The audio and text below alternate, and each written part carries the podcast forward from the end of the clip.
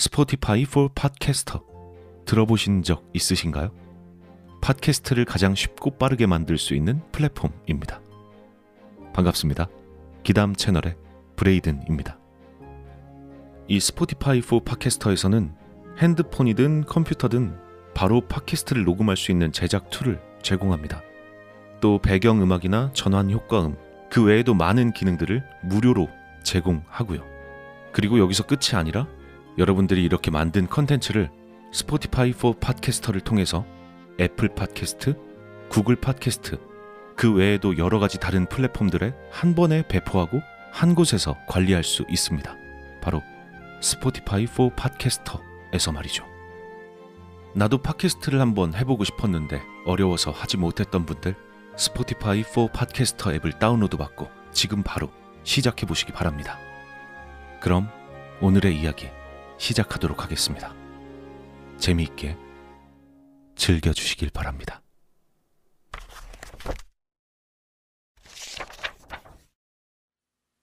이것은 서울에서 핵폭탄이 폭발하였을 때의 가상 시나리오이다.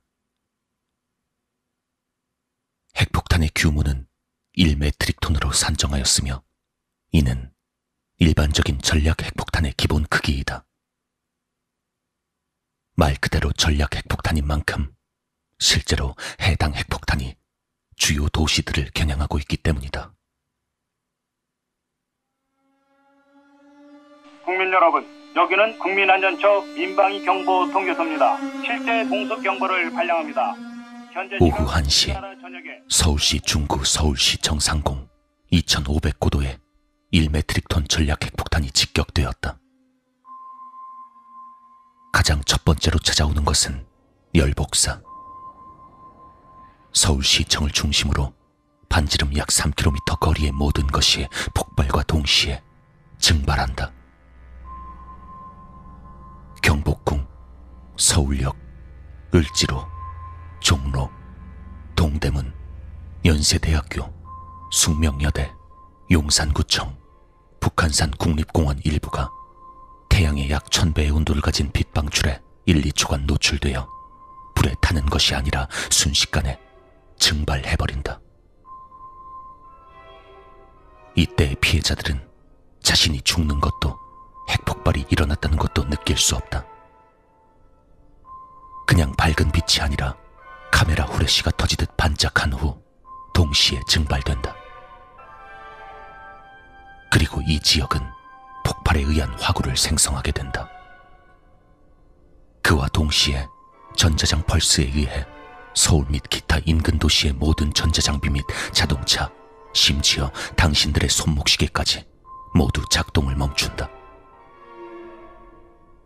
또한 약 7에서 9km 떨어져 있는 서울시립대, 성산대교, 동작대교, 국립묘지, 반포 고속버스 터미널, 미아 삼거리, 동덕여대, 서대문 시립병원, 서부시외 버스터미널 등 해당 범위 안의 가연성으로 이루어진 모든 것이 중심지의 증발과 거의 동시에 타기 시작하며 주위의 모든 사람들도 같이 타 들어간다.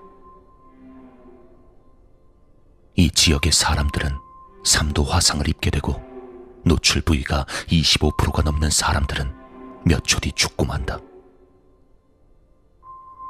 역설적이게도 노출 부위 25% 미만의 사람들은 앞서 절명한 사람들보다 운이 나쁜 편에 속한다. 그들은 화상을 입은 채로 약 1분 뒤 후폭풍이 다가올 때까지 죽음보다 더한 고통 속에서 무기력하게 기다리게 된다. 열복사 이후에 찾아오는 것이 바로 후폭풍. 폭심지부터 약 3km의 불덩이가 생기며 엄청난 양의 산소를 태우게 된다. 그리고 모자라는 산소를 주위에서 흡수하기 시작하는데 불타고 있는 폭심지 주변의 건물들이 산소를 빨아들이는 속도를 견디지 못하고 대부분 폭심지 안쪽을 향해 붕괴한다.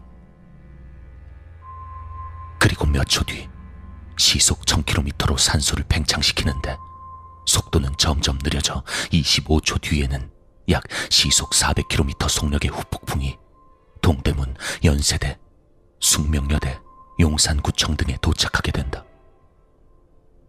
그리고 1분 뒤에는 시속 350km 속력의 후폭풍이 약 7에서 9km 떨어져 있는 서울시립대 동작대교 반포 등지에 도착한다. 이 후폭풍은 약 진도 7의 지진급 파괴력으로 도시를 덮치는데 지상 건물의 90% 이상이 해당 충격으로 파괴되고 건물 파편이나 유리 파편들은 조각이 나서 이 부근 사람들의 몸을 총알처럼 관통하여 대량 살상을 야기시킨다. 더욱이 파편뿐만 아니라 이 바람에 직접 노출되는 것만으로도 사람의 몸은 두 동강이 난다. 또한 후폭풍은 엄청난 열기를 포함하므로 인근 아스팔트의 도로들이 부글부글 끓게 된다. 그렇게 약 2, 3분 정도가 경과하면 후폭풍은 과천시청, 정부종합청사, 서울랜드, 중부고속도로 입구, 가톨릭병원, 김포공항, 도봉산, 광명시청, 송파구, 부천역곡, 태릉선수촌, 구리시, 남양주시, 행주산성에까지 도달하며 이 지역 역시 처음 지역보단 덜하지만 후 폭풍으로 인한 건물 붕괴, 화재 등을 일으킨다. 이로 인한 피해 속에서 겨우겨우 생존에 남아 건물 밖으로 도망쳐온 생존자들에겐 화재 선풍이라는 또 하나의 재앙이 덮친다. 폭발 시간을 오후 1시로 정한 이유는 이 시간대에 일반적으로 불을 많이 사용하기 때문에 핵폭발 시에 더 많은 피해를 내기 때문이다. 직접적인 후폭풍의 범위는 말하는 이에 따라 가지각색인데 약 반경 30km 내의 건물들을 파괴할 수 있다고 생각하면 된다. 결국 최악의 경우를 가정했을 때 후폭풍이 인천, 의정부, 수원까지도 도달하여 건물을 파괴할 수도 있다. 후폭풍이 끝나면 곧바로 선낙진 피해가 시작된다. 엄청난 후폭풍으로 인해 차량, 인간, 건물 파편 등이 공중으로 날아가는데 약 2에서 3km 정도의 높이까지 올라간다. 그 뒤 후폭풍의 영향으로 폭심지에서 먼 곳으로 떨어지며 피해 예상 지역은 인천, 안산, 수원, 용인, 동두천, 그리고 강화도까지이다. 대부분의 선낙지는 눈처럼 떨어지는 뿌연 재이지만 앞서 언급한 차량, 인간, 건물 파편 등도 적지 않은 양이 같이 떨어지게 된다. 이 선낙진들은 엄청난 방사능을 띤 오염물질들인데 처음 열복사 내지 선낙진에 노출된 사람은 2주 내지 길게 6개월 안에 사망하게 된다. 다음은 후낙진 피해.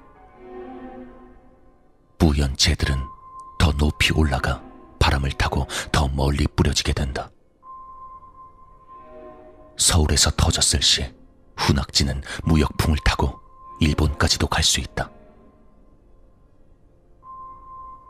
결과적으로 종합했을 때 1차 열복사 및 2차 후폭풍에 의해 서울 건물 8, 90%가 파괴되며 서울 인구 천만 명 중 약 200만 명은 인지조차 못한 채 즉사. 또 다른 200만 명은 고통 속에서 몸부림치다 사망.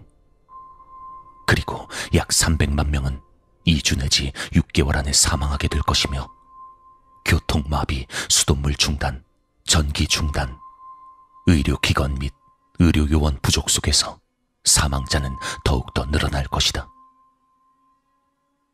또한 주변 도시 인천, 수원, 동두천, 의정부 등은 열복사 및 후폭풍에 의한 직접 피해는 그나마 서울보다 덜할 테지만 선낙진 피해로 인해 죽어가는 사람은 서울 못지 않을 것이며 전체적인 피해 역시 약 60% 이상의 인구가 직간접적인 피해로 6개월 안에 사망할 것이다.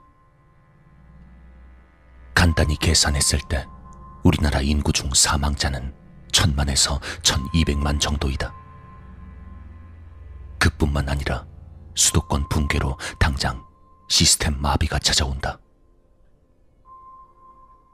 방사능 피해로 인해 사망하는 사람의 고통은 말로 다 표현할 수 없을 정도로 처참하며 핵전쟁 후를 표현한 보고서에서는 이를 산자가 죽은 자를 부러워하는 세상이라고 표현했다. 말 그대로 살아남은 사람들은 살아남아 있는 자신의 운명을 저주하며 죽음을 고통 속에서 기다리는 시간만이 있을 뿐이다.